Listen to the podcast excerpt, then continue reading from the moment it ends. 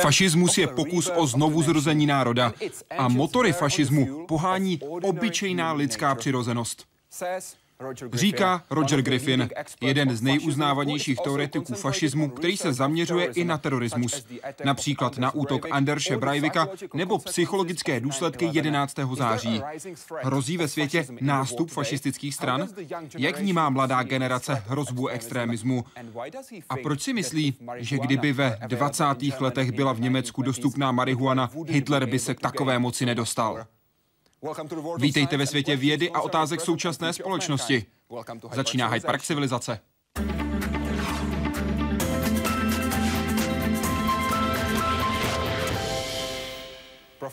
Pane profesore, moc děkuji, že jste přijal pozvání do Hyde Parku civilizace. Já děkuji za pozvání. Jak se vám daří? Ano, je trochu zvláštní být tady v pořadu, který se jmenuje Hyde Park, což je velmi londýnská, velmi britská věc. A je to dobrý pocit, dobrý zvláštní pocit? No ano, rozhodně. Vždycky je dobré vidět svět z jiného úhlu pohledu. Vy jste v Praze úplně poprvé. Ano, ano, máte pravdu. Já jsem tady kvůli konferenci, která se týká dopadu nacistické okupace na ty okupované státy. Jedním z nich byla samozřejmě i Česká republika. A ode mě se očekává, že budu schopen říct něco inteligentního o tom, jaké plány měli nacisté pro Evropu, kdyby vyhráli válku. A o nacismu a fašismu budeme mluvit i přímo tady v Hyde Parku civilizace. Vize znovuzrození upadajícího národa. I tak zní jedna z mnoha definic fašismu. Tomáš Radil, profesor psychologie, který se zabývá tématem nenávisti a zla ve společnosti, ví o této vizi své. Ve 13 byl deportován do koncentračního táboru Birkenau. Fašismus blízka vypadá takto. Bylo mi asi 11 a půl, byl jsem malý, hloupý a prošel jsem před sekretariátem místní fašistické strany nějaký výrostek, který byl minimálně o tři roky starší, vylez ven, aniž by nějak moc se se mnou bavil, pěstí mě vrazil. A ten konec toho, těch zkušeností, 27. ledna, já jsem v Osvětimi, přijdou tam Sověti, osvobodili nás, bylo mi jenom 14 let, asi dva měsíce. Podle některých historiků vznikl fašismus už na počátku 19. století a navázal na kontrarevoluční hnutí po Velké francouzské revoluci. Jiní ale oponují a fašismus považují za reakci na rozvoj kapitalismu ve 20. století. Sociální krize v Evropě po první světové válce pak umožnila fašismu zesílit. Základní představa, která je asi, můžeme ji možná považovat za společný jmenovatel všech fašistických hnutí, vlastně mýtus obrody, mýtus nového vzniku. Potom je teda společný ten pocit ohrožení tím eh, vnitřním, tím vnějším nepřítelem. Jestli jako vlast, národ, stát, důraz na silného vůdce, případně korporativismus, společné řešení ekonomických otázek, ne formu soukromého vlastnictví. A tyto myšlenky přežívají dodnes, některé v oficiálních krajně pravicových stranách. Подними и бери с собой. Очистим наш город. Jsou takové ty strany, které jsou nacionalisticky, antiliberálně naladěné, ať je to Lepénová strana ve Francii, nebo je to švýcarská lidová strana, ať je to Vlámský svaz v Belgii, pak jsou ještě ty krajní politické strany, jako je Nacionální lidová strana v Rakousku nebo v Německu. A v extrémní podobě pak formou ilegálních hnutí. U těch radikálních skupin je to násilí, které pácháme veřejně. Známe například příklad z Čech, známe žaharské útoky ve Vítkově a jinde. To je vlastně obraná strategie a vždycky v každé společnosti prostě se vám najdou lidé, kteří touží po alternativních konceptech společenského uspořádání, čili ten fašismus eh, je vlastně jednou z alternativních podob eh, moderní společnosti. První otázka přišla přes web a poslala ji Kamila. V čem se liší fašismus a nacismus? Můžete jmenovat tři odlišnosti a tři schody? Na začátek bych asi řekl, že neexistuje žádná absolutní nebo objektivní definice fašismu. Každý sociolog musí představit něco, čemu se říká ideální typ. A to je takový pracovní model, který nám umožní něco pochopit. Takže to, co vám tady řeknu teď, mnoho lidí by s tím nesouhlasilo. Nicméně je to můj přístup, který se stal docela vlivným. Podle mě je fašismus zvláštní typ národnostní revoluce, nebo přinejmenším pokusu o revoluci národa. My samozřejmě známe koncept komunistické revoluce, což je pokus změnit společnost prostřednictvím komunismu. Také bychom neměli zapomínat, že francouzská revoluce byla původně revolucí liberalismu. Čili je to revoluční pokus úplně proměnit společnost. Ale každá revoluce má trochu jiné základní hodnoty. A podle mě základní hodnotou fašistické revoluce je představa národa. A tenhle národ, to není to, jak liberálové vnímají národ. V Británii se teď konaly volby, v loni bylo skotské referendum a ta představa je tam taková, že lidé se sejdou a vyberou si, jaká politická třída by je měla zastupovat. To je liberální národ. Ale fašisté nemají tuhle liberální představu. Podle nich je národ eh, jakýsi biologický organismus, takový celek, ke kterému patříte.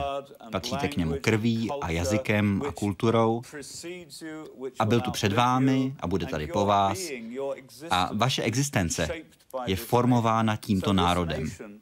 Takže tento národ může být nemocný a zemřít, nebo může být znovu oživen, může se opět stát silným a velkým. A tahle představa národa jako organismu, to je ústřední fašistická myšlenka. Myšlenka té fašistické revoluce. Fašisté vnímají národ jako něco, co je nemocné, co je oslabené. A to kvůli komukoliv, na koho můžou svalit vinu. V nacistickém Německu to byly, bylo mnoho lidí. Byli to židé, byli to komunisté, byli to postižení, byli to Romové, Sinti. A kdybyste se těchto lidí zbavili a zaměřili se jenom na árijské Němce, kteří budou silní a budou zdraví, tak budete mít nový národ.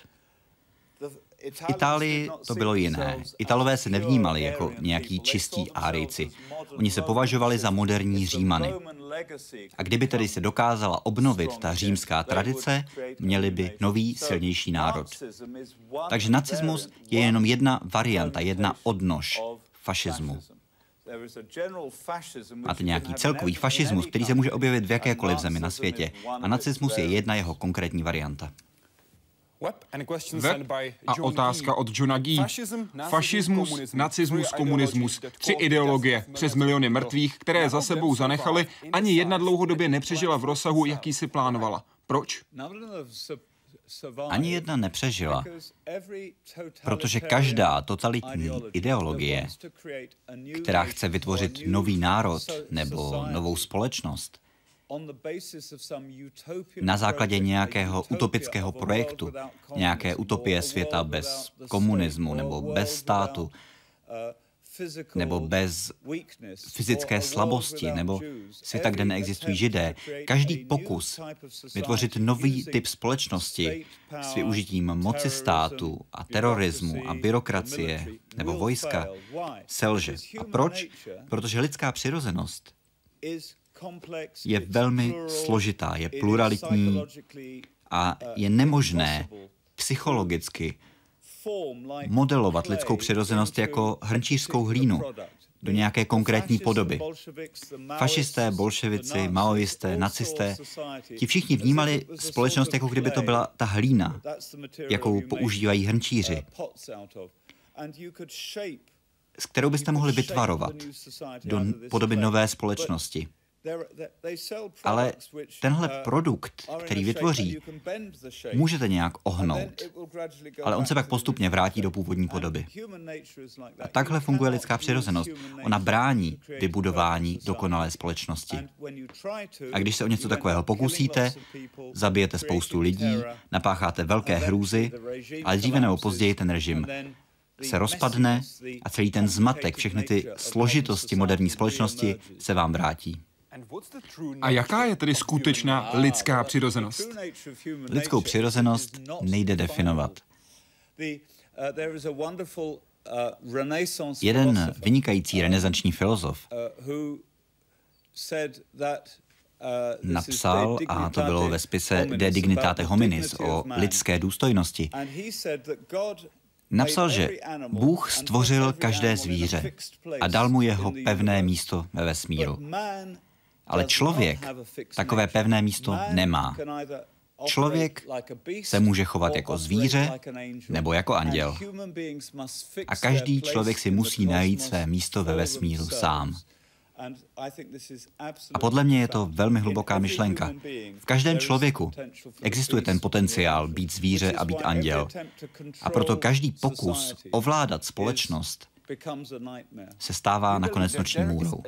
Myslíte si, že je alespoň malá šance, že by nějaká, a zdůrazňuji jakákoliv, ideologie mohla ovládnout lidstvo?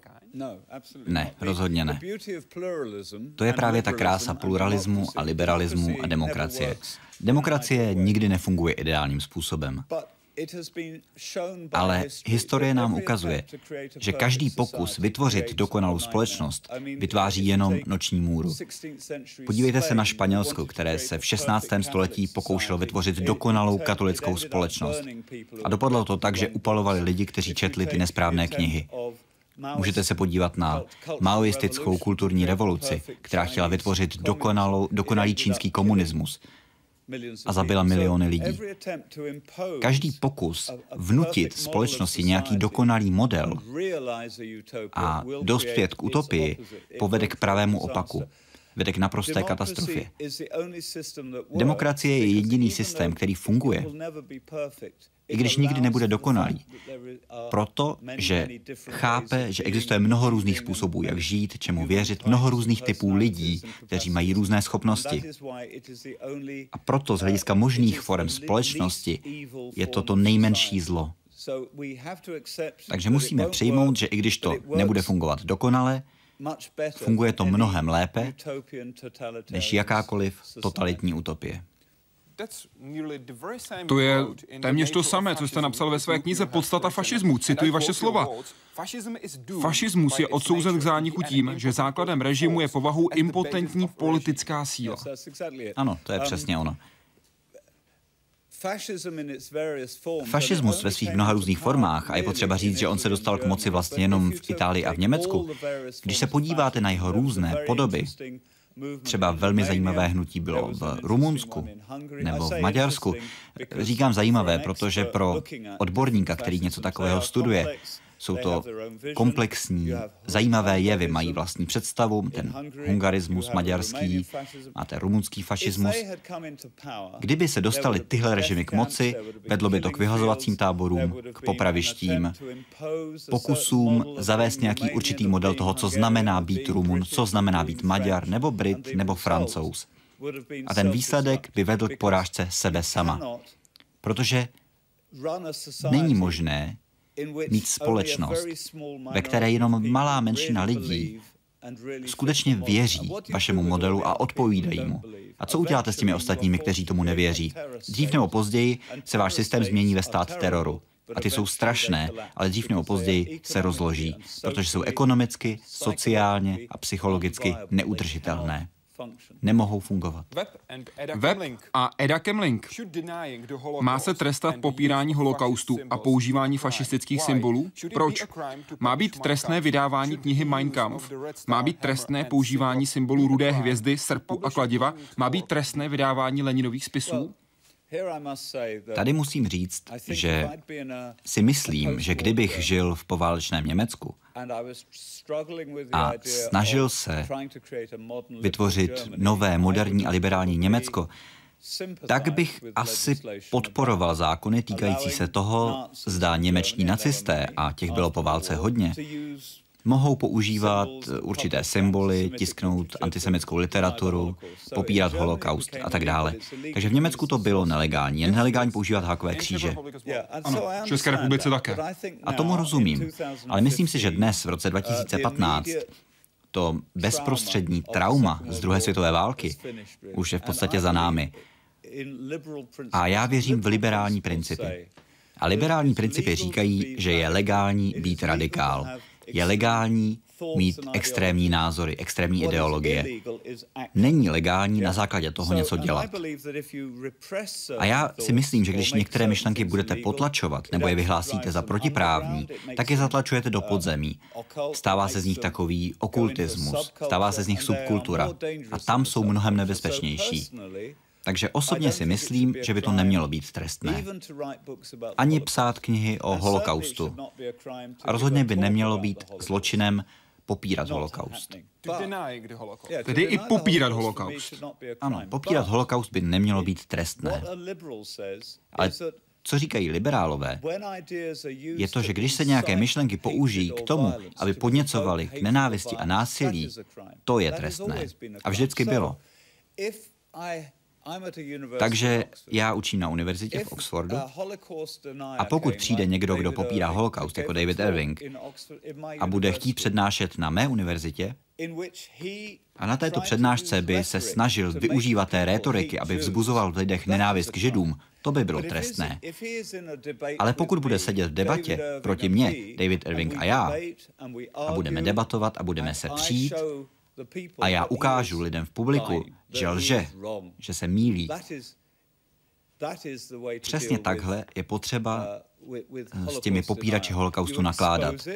Ukážete, co říkají, vyvrátíte to a nedovolíte jim, aby vyvolávali nenávist a násilí, protože to je protiprávní. To násilí je protiprávní, ale ne ty myšlenky.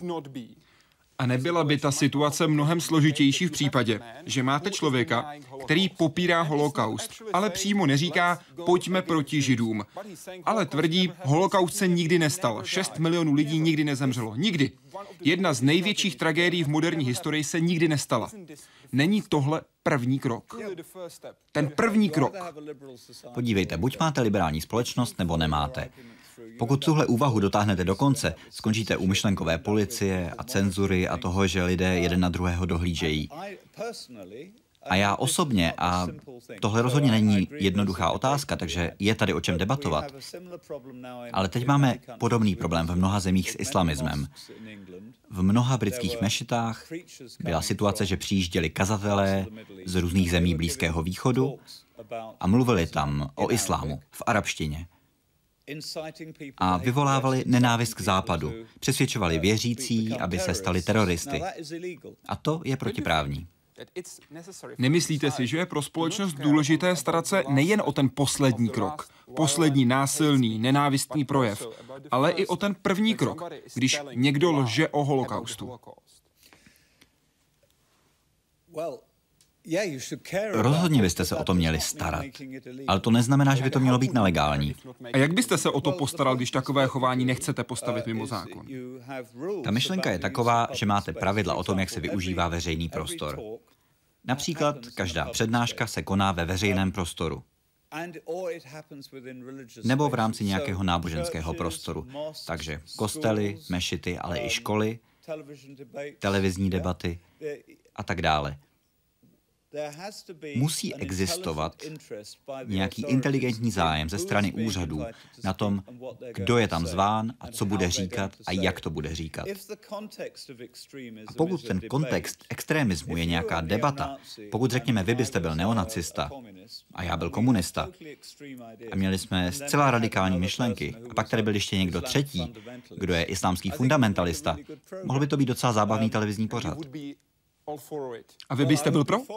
Já bych byl pro, pokud by ten, kdo tu diskuzi moderuje, byl inteligentní a zajistil, že jsou dodržována pravidla diskuze. Ale kdyby umožnil, že jedna kamera se zaměří na mě a já bych do ní říkal nenávistné věci o židech, tak to je nezvládnutý pořad a bylo by to protiprávní. A já bych takový pořad zastavil. Takže byste souhlasil s Deborah Chlipštatovou, která v průběhu procesu s Davidem Irvingem řekla, nemyslím si, že popírání holokaustu by mělo být zločinem. Jsem pro svobodu slova a proti cenzuře. Ano. Souhlasil byste? Ano, s tím bych souhlasil. Pod podmínkou, že ta společnost je zdravá. Existují některé typy společností, které potřebují chránit. Například? Myslím si, že třeba během přechodu z totalitní společnosti na liberálně demokratickou společnost existuje takové nebezpečné meziobdobí toho přechodu. Myslím, že to jsme viděli v Německu hned po válce a pravděpodobně i ve státech bývalého Sovětského svazu hned po válce.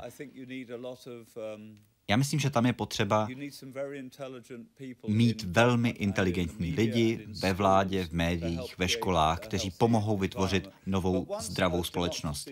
Ale jakmile je jednou demokracie vyspělá, a podle všeho se zdá, že Česká republika se stává velmi vyspělou demokracií, pak si skutečně myslím, že jediné, co potřebujete, je sledovat, co se děje. Jestli máte zdravý vztah mezi vládou, akademickým sektorem a zástupci náboženských společenství a oni spolupracují, pak je možné extremismus izolovat. Ne tak, že ho vyhlásíte protiprávním, ale že ho sledujete, že pečlivě se díváte, jak využívá veřejný prostor. A to je, myslím, ta demokratická odpověď. Facebook a otázka, kterou poslal Jan Navrátil. Dobrý den, pane profesore. Zajímalo by mě, zda mají fašismus, náboženský radikalismus a autoritativní režimy, například KLDR, něco společného. Existují nějaké společné spouštěče a znaky, které mohou lidskou společnost přivést těmto extrémním situacím? Je to ta představa jedné absolutní společnosti, založené na absolutní pravdě. Může to být ta sekulární pravda komunismu, může to být absolutní náboženská pravda, může to být absolutní rasová pravda. Nicméně, jakmile máte absolutní pravdu a zkusíte ji někomu vnutit, vede to k vyhlazovacím táborům. Je to logický krok.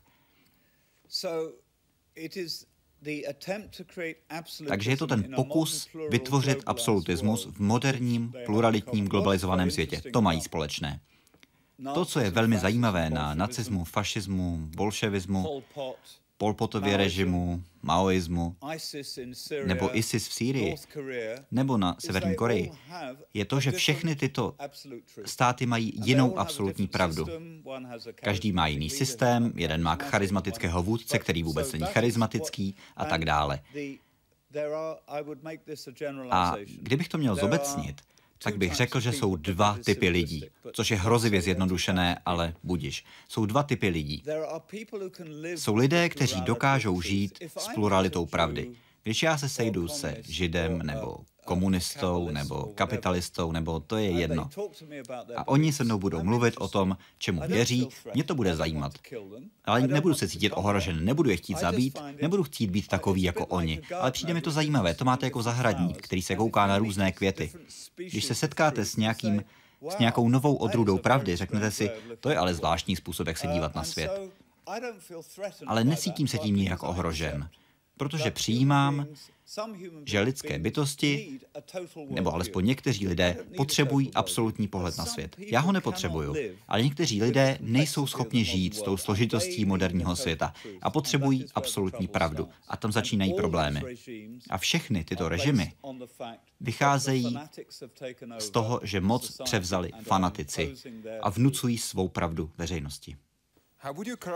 Jak byste charakterizoval režim v KLDR? Jak a kam se vyvíjí? Jaké jsou jeho perspektivy a jaké jsou perspektivy okolních států v případě změn v KLDR? Korejská kultura vytvořila takovou velmi zvláštní tradici, níž je vůdce božská figura. To není normální člověk. Je tam kult vůdce, který je součástí korejské kultury. Takže co tam vidíme, je taková zvláštní směs, kde se uctívá vůdce, který je božský císař a zároveň je vůdce strany. A to vytvořilo takový velmi zvláštní komunismus, který je extrémně fanatický a protože je tak izolovaný, dochází tam k takové degeneraci. Oni nemají přístup ke genetickému materiálu zvenčí, takže vzniká taková nová neurotická paranoidní realita. A ta je velmi děsivá, protože v téhle paranoidní realitě, například nedávno se stalo, minulý týden, že vůdce popravil jednoho z generálů protileteckou raketou. Doslova ho vyhodil do vzduchu. Ministra obrany. Ano, ministra obrany, pardon. A to je velmi děsivé, protože je možné, že mají jaderné zbraně, jaderné ponorky A tohle by mohlo vést k velmi špatné situaci. A co můžete dělat s takovou realitou? Můžete doufat, že se zhroutí vlastní vahou. Ale ta míra teroru je tam tak extrémní, že si myslím, že revoluce ze zdola není možná. Takže já doufám v to, že v dlouhodobém horizontu, až tenhle vůdce zemře, že se objeví někdo, kdo řekne, my bychom se opravdu měli otevřít západu. Ale to vše závisí na tom, že tam musí být jeden člověk, který místo toho, aby byl paranoidní a posedlý a sadistický, bude aspoň trochu normální. A pak myslím, že se to celé samo zhroutí. A nakonec se ten stát spojí s Jižní Koreou. Ale než se to stane, může dojít ještě k velkým problémům. Web a Ivana Slachová, která se ptá, myslíte si, že se Evropa poučila z historie a nedovolí, aby se vlády ujaly extremistické strany, i když v současné době zaznamenáváme jejich stoupající oblibu u voličů? Já si nemyslím, že by šlo o to, že by se Evropa poučila. Ta realita je taková, a tohle je politologický koncept, že ten politický prostor pro fašismus v meziválečné Evropě v důsledku krize byl obrovský. A mohl ho zaplnit komunismus, nebo fašismus, nebo nacismus. Ale teď už takový politický prostor pro extremismus neexistuje. A celý svět se změnil. Tehdy v meziválečném období bylo velmi snadné zatáhnout mladé lidi do politiky. Ale dnes vidíme v Evropě nový faktor, a to je apatie. Většina mladých lidí se nezajímá o fanatismus. Zajímá je Facebook, sociální média, Twitter, internet. A oni už nežijí ve veřejném prostoru. Oni žijí ve svém vnitřním prostoru. Já to vidím na vlastním synovi. A nemyslím si, že by dnes bylo možné sfanatizovat dost mladých lidí, abyste mohli zavést nějakou extremistickou vládu v Evropě. Čili nejde tady o to, že by se moderní vlády poučily, ale myslím si, že ty sociopolitické podmínky pro nějaké extremistické režimy jednoduše zmizely. Takovou otázku poslal jeden z našich diváků prostřednictvím naší webové stránky a on nebo ona se ptá, učíte na prestižní univerzitě. Jak silně se zajímá mládež o problematiku, již se zabýváte? Není to facebookové generaci žijící, srovnáme s minulostí v epoše blaho blahobytu a míru problematika příliš vzdálená? Mají mladí lidé chuť, elán, učit se z chyb předchůdců? To je velmi inteligentní otázka která myslím ukazuje, že ten váš tazatel nebo tazatelka by byl velmi dobrým studentem na naší univerzitě. Ale já tady musím objasnit jednu věc. Já učím v Oxfordu, ale ne na Oxfordu, tedy ne na té tradiční univerzitě, ale na nové univerzitě. Nicméně, podle mých zkušeností, když studentům představíte minulost, protože já učím na katedře historie, způsobem, který se nějak vztahuje k současnosti, pak je to pro ně velmi zajímavé. Když začnete mluvit o válečných zločinech nacistů nebo o válečných zločinech a těch sociálních hrůzách, které napáchal Stalin, pak v nich uvidíte takovou určitou fascinaci násilím, ničením a zlem. A tohle svým způsobem je, protože superní společnost je tak hrozně nudná, že tohle podněcuje jejich představivost té generace, která se dívá na filmy o zombících a o superhrdinech a tak dále. Takže si myslím, že je docela snadné je zaujmout. A když už je zaujmete, když se začnou zajímat o extremismus a o to, co se děje v Sýrii, nebo o způsob, jak vznikl stát Izrael a jak na to reagovala Palestina. A pak jim řeknete, aby se zamysleli nad tím, co byste dělali vy, kdybyste žili v pásmu Gazy. Co byste dělali, kdybyste utekli před holokaustem a pak museli bojovat za svou vlast. A zapojíte jejich představivost, tak zjistíte, že Mladé lidi je skutečně možné vzdělávat. A já bych se za mladou generaci chtěl přimluvit. Ano, je pravda, že mají sklony trávit spoustu času ve virtuální realitě. Ale to jenom proto, že ta nevirtuální realita je tak hrozně nudná. A tu samou inteligenci, která se věnuje virtuální realitě, lze snadno nasměrovat tak, aby se zajímala o svět kolem sebe. Takže věříte, že můžeme být optimističtí, pokud jde o budoucnost, protože další generace se bude daleko víc zajímat o globální otázky současného světa?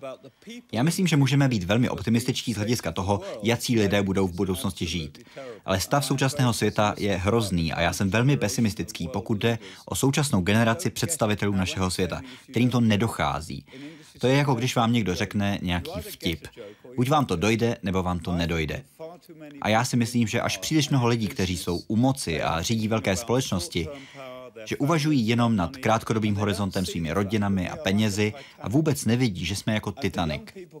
A mladí lidé to vidí, vidí, že se blíží ledovce a křičí na kapitána, jsou tam ledovce, dělejte něco. Ale kapitán se kouká na fotbal na svém iPhoneu a vůbec ty ledovce nevidí. Takže já jsem velmi optimistický, co se týče lidské přirozenosti, co se týče mladých lidí a lásky, tvořivosti a krásy. Ale velmi se bojím o tyhle naše mladé lidi, kvůli tomu, jakým směrem se svět ubírá. Protože vidím, že Titanic se k tomu ledovci blíží a blíží. V současném světě velmi často mluvíme o terorismu a v dnešní diskusi s Rogerem Griffinem budeme mluvit nejen o terorismu jako takovém, ale také například například o konkrétních útocích a také o psychologické změně způsobené 11. září. 11. září 2001. Arabští teroristé unesli čtyři dopravní letadla. Se dvěma vlétli do věží Světového obchodního centra na New Yorkském Manhattanu. V tento den slovo terorismus získalo mnoho dalších významů. V tento den, podle profesora Rogera Griffina, vstoupil terorismus do naší každodennosti a stal se součástí moderního světa. Pocit ohrožení, to je cíl těch teroristů. Že? Ty teroristé vědí, že aby se ta společnost rozhasila, tak je potřeba, aby se lidi začali moc bát. Soudobá teroristická hnutí čerpají z podobného myšlenkového rezervoáru, z jakého čerpali fašisté, že je to vlastně to zklamání z modernity, touha po nalezení nového alternativního řádu, který by byl pro lidskou existenci jistější. Fašismus byl jeden z mimořádně teroristických hnutí. Mohl bych říct jako příměr, fašismus to bylo něco jako podstatné jméno, tak ten terorismus něco jako přídavné jméno. Násilí, zastrašování, vyhrožování, ale taky touha po lepším světě. Touha zhmotněná ve svatou válku proti všem, kteří mají odlišnou perspektivu. To jsou některé společné rysy nejnebezpečnějších teroristických organizací světa. Hnutí jako Islámský stát, Boko Haram, Hamas nebo Al-Qaida už v této válce zmařila desetitisíce lidských životů. Mají tisíce stoupenců, zbraně i peníze, jak ukazuje žebříček nejbohatších teroristických organizací světa, který na konci loňského roku zveřejnil časopis Forbes. Terorismus vyvolá kontraterorismus a dochází k eskalaci a situace může skončit tak, že vlastně princip oko za oko se může považovat za šťastnou vzpomínku až dvě oči za jedno oko. To se, to se děje. Plank se ptá, dá se vůbec zabránit jednotlivým izolovaným teroristům v útocích? Jak se dá třeba odhalit záměr Anderše Breivika? Proč to dělá? Jaká je jeho motivace? Sláva? Máte tu opravdu velmi dobré otázky. O tomhle bych mohl mluvit tak asi dva dny, ale zkusím to zkrátit. Odhalit tyhle vlky samotáře, jak jim říkáme v angličtině, jako byl Anders Breivik, je extrémně obtížné. Breivik nosil oblečení od Lacoste, byl politicky trochu napravo, diskutoval na stránkách norské strany, která byla proti přistěhovalcům, byl celkem normální pravicový nor. Ale něco uvnitř něj chtělo víc. A pak se izoloval, koupil si farmu, a objednával si tuny hnojiva. A napsal obrovský manifest, který vyvěsil na internet asi 1500 stránek o islámu a natočil malý trailer pro nějaký film a pak to udělal. Dalo se to zjistit včas? No, asi ano. Protože jednu dobu žil na farmě a objednával si tuny hnojiva, ačkoliv nebyl žádný farmář. Pokud by norská tajná policie si uvědomila, že když si někdo kupuje obrovská množství peroxidu nebo obrovská množství hřebíků, nebo obrovská množství hnojiva, možná je na tom něco podezřelého, zejména když nejsou farmáři. Takže ano, většina těchto osamocených teroristů vám dává nějaké náznaky, pokud společnost sledujete. Vezměte si útok hřebíkovou bombou v Londýně. To byl David Copeland. Ten chodil od jednoho obchodního domu k druhému a kupoval si spoustu hřebíků. A takovéhle podezřelé nákupy, na to se musíte zaměřit. A k tomu proč? Breivik sám sebe přesvědčil, že brání norskou křesťanskou kulturu před islamizací společnosti. A byl přesvědčen, že když zabije ty lidi, tak spustí džihad proti džihádu. Norský křesťanský džihad proti džihadismu. A v té době už žil v bludu. Ale ve své vlastní hlavě to, co dělal, bylo hrdinství. V rozhovoru pro politics.co.uk jste řekl, Breivik byl monstrum, ale to, co zdůrazňoval, byl pocit odcizení ve vlastní zemi. Cítil se jako cizinec. A to bychom měli brát smrtelně vážně. Ano, Dovolte mi to trochu vysvětlit. Já se cítím dobře v multikulturní společnosti. Já žiju v Oxfordu, kde je zastoupeno mnoho různých kultur. Jenom v té ulici, kde bydlím, máme asi 70 různých restaurací, kde je zastoupena kuchyně celého světa. A já jsem spokojen. Někteří lidé se tou pluralitou ras a kultur cítí velmi ohroženi. Breivik byl ohrožen, cítil se ohrožen tím, že se Norsko mění, že se Norsko stává multikulturní zemí. A tenhle pocit je nutné brát vážně. Protože pokud jsme liberální pluralisté, pak nechápeme to, že někteří lidé se skutečně cítí ohroženě a že tenhle pocit musíte brát vážně. Ono není k ničemu říkat, jsou to rasisti. Někteří lidé vnímají své křesťanství nebo své češství nebo cokoliv tak vážně, že je pro ně přistěhovalectví problém. A politici místo toho, aby si řekli, že s těmihle lidmi je prostě něco špatně, musí brát tenhle pocit vážně. To znamená zaměřit se na způsob, jak prezentujeme přistěhovalectví, jak o něm mluvíme v médiích. Musíme ukázat, že to chápeme. On původně nebyl monstrum, on sám ze sebe to monstrum udělal.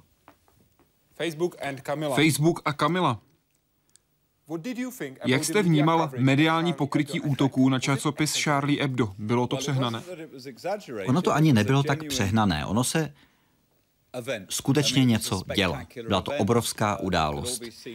Všechno jsme to viděli živě, byla tam honička v autech, útok a tak dál. Ta posedlost ze strany médií byla vlastně pochopitelná. Ale média při nejmenším v mé zemi skutečně selhala v tom, že by informovala. Protože média mají dva úkoly. Jedno je informovat o tom, co se děje, a něco jiného je pomáhat inteligentnímu pochopení, proč se to děje. A v britské televizi a v britských novinách tam byla spousta toho, co se děje, ale vůbec nic o tom, proč. A já si myslím, že to, co média měla udělat, je ukázat, co se stalo, a pak nějaký kvalitní dokument o tom, proč se někteří muslimové v Paříži nebo ve Francii cítí tak odcizení, tak naštvaní. A to se prostě nestalo. Takže ne, že by to pokrytí bylo přehnané, ale nenaplnilo svou základní povinnost informovat a vzdělávat. Odradil by trest smrti teroristy od páchání útoků v západních zemích? Ve svých vlastních hlavách jsou teroristi hrdinové. Je nemůžete zastrašit trestem smrti.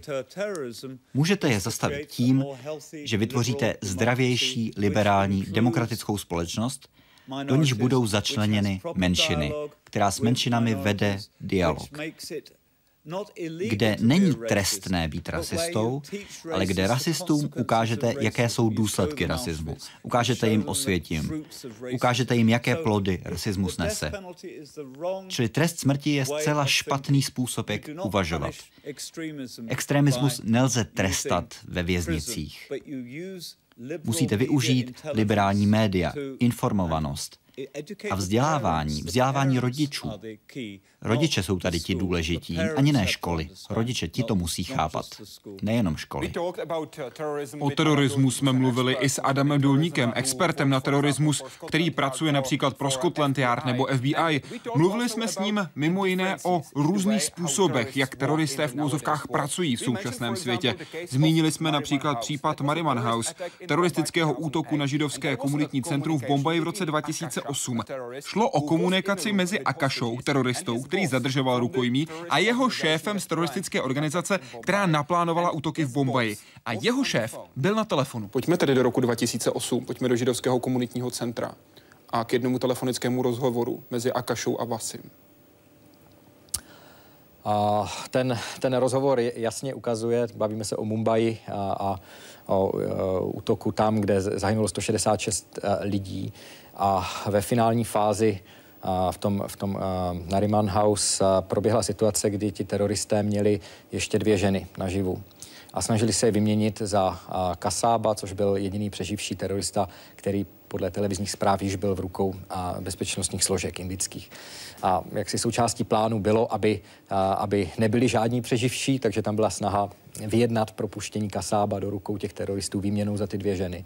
A po nějaké době vyjednávání již vůdcové v Karači se rozhodli, že dál se vyjednávat nebude a zavolali do toho židovského centra a dali rozkaz, že ty dvě ženy mají být popraveny.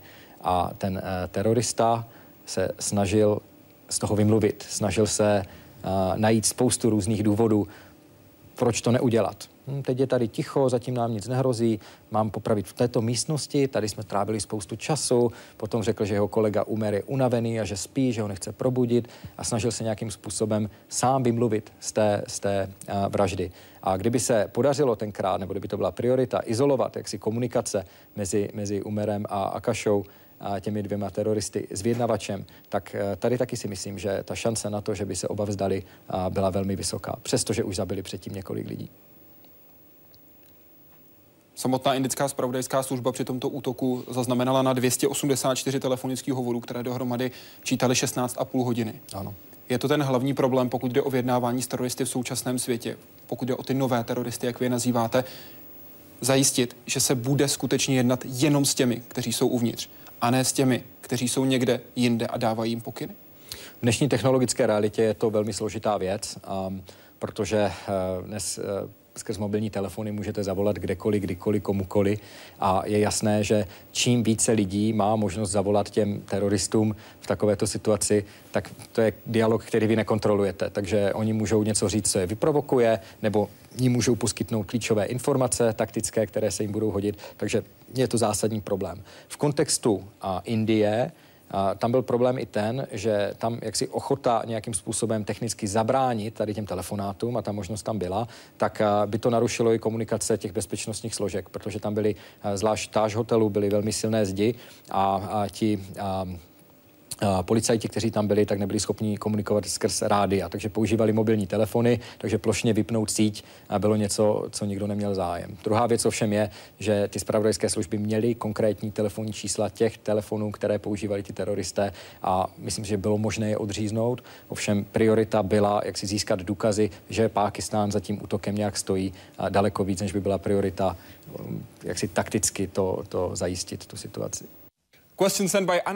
Otázka, kterou poslala analytička. Která teroristická organizace bude, řekněme, za 10 nebo 20 let velmi nebezpečná a v úvozovkách známá a v současnosti o ní moc nevíme?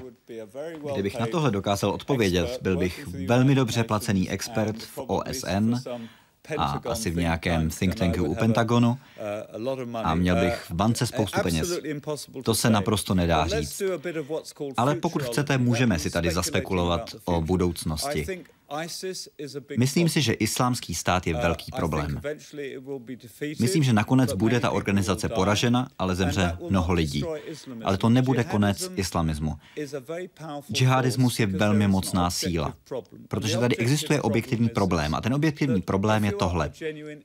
Pokud jste přesvědčený věřící muslim, pak upřímně věříte, stejně jako katolíci upřímně věří, stejně jako hinduisté upřímně věří a tak dále.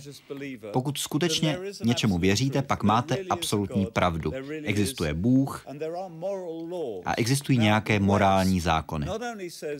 A Západ nejenom, že v zásadě říká, že žádný Bůh není, ale ta jeho spotřebitelská společnost je plná nadbytku. Pití, sex, pornografie, ženy. A pokud patříte k náboženství, které říká, že ženské tělo není možné ukazovat, pokud patříte k náboženství, které si myslí, že alkohol je špatný, pak moderní svět vypadá skoro jako jakési zlé spiknutí proti vaší víře. A já si myslím, že džihadismus nebo radikální politický islám bude pokračovat ještě velmi dlouho. Protože moderní globální svět, svět pluralismu a svobody a zábavy a spotřeby je trvalý útok na skutečný islám. A já si neumím představit, jak by se dali usmířit. Ale moderní svět by se neměl snažit změnit kvůli světu náboženství. Ne, ne. Moderní svět se ani nemůže změnit. Protože když už jednou Bůh zemře, tak zpátky k životu už ho nepřivedete. To, co jsme vybudovali na západě, je založeno na velmi výjimečné myšlence. A to je tolerance, pluralismus. Já bych mohl být fanatický svědek Jehovův. Vy byste mohl být fanatický katolík nebo ateista. A můžeme se navzájem respektovat, že žijeme v trochu jiném světě, ale pořád si můžeme sednout nad kávou a promluvit si o tom. Ale jenom před 200 nebo 300 lety jsme se zabíjeli a mučili a upalovali jenom proto, že je někdo ze špatné větve křesťanství, útočili jsme na židy a tak dál. Takže tolerance je velmi nová a moderní věc. A nemůžeme čekat, že to ostatní kultury hned pochopí. Ale pochopí to nakonec? No to je právě ta otázka. Problém přesvědčených muslimů je v tom, jak zůstat muslimem a zároveň se stát tolerantním. A to je skutečné dilema. A je to dilema, kterému čelí úplně stejně katolicismus a další náboženství.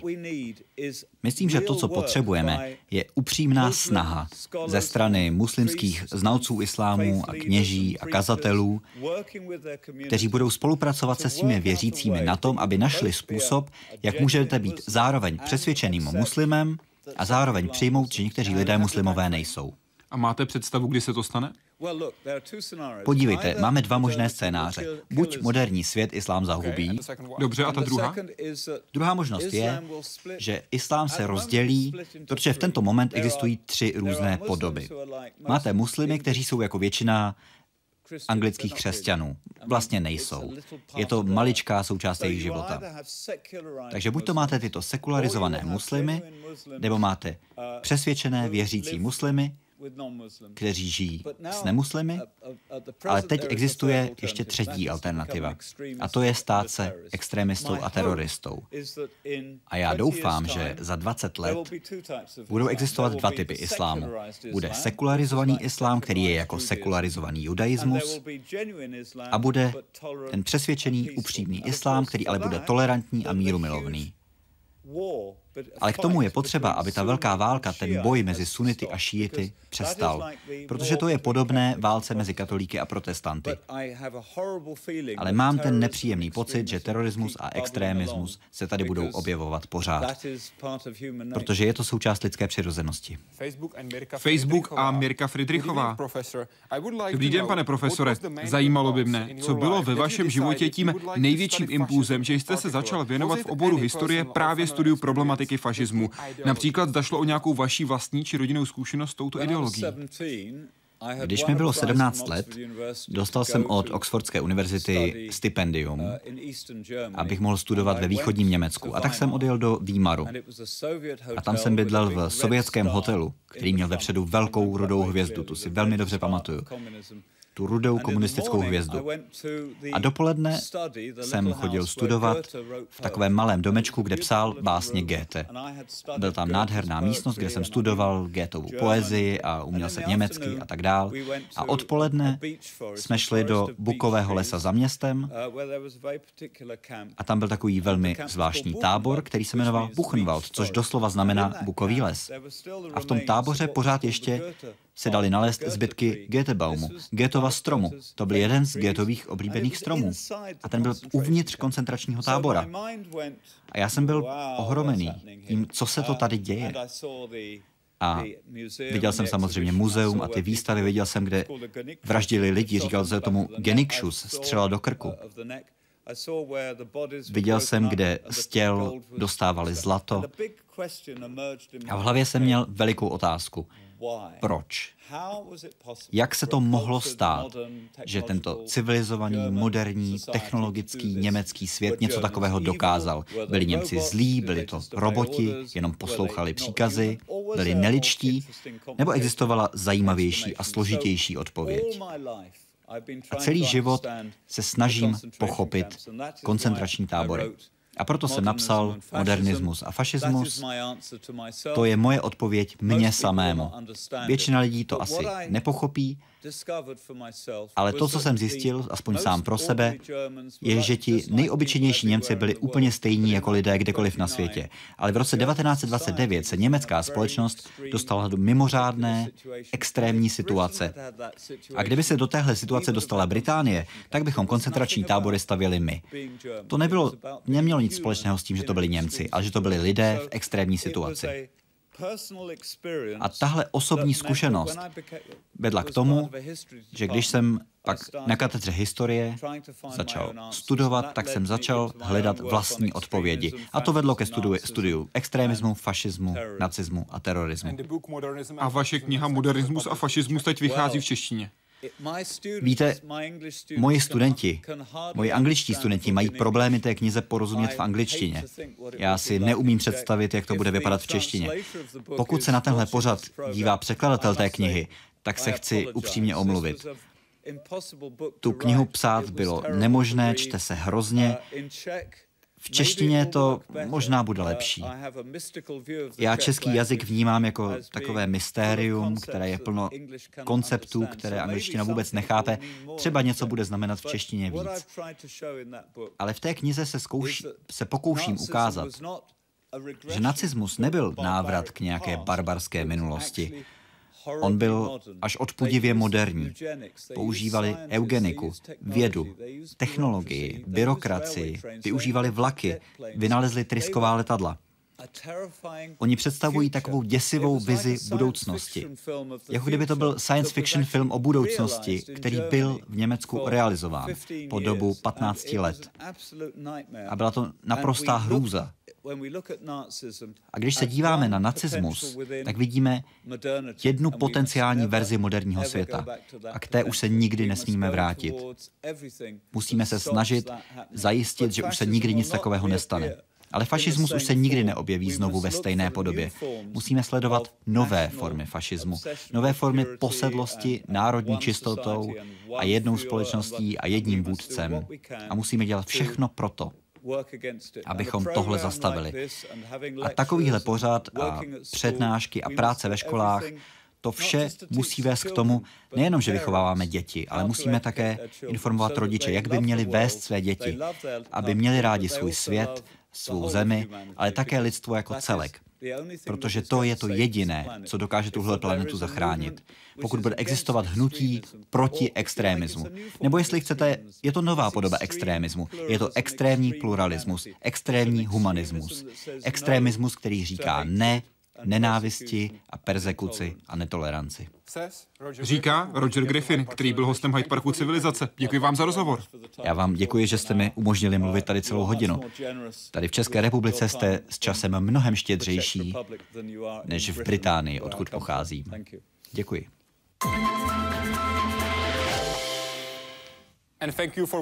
A děkuji vám, že vy jste sledovali tento rozhovor v Hyde Parku Civilizace. Samozřejmě budeme rádi, pokud nám napíšete, jak se vám tento rozhovor líbil na naší facebookovou stránku nebo na náš web www.hydeparkcivilizace.cz. Děkuji vám a přeji hezký večer.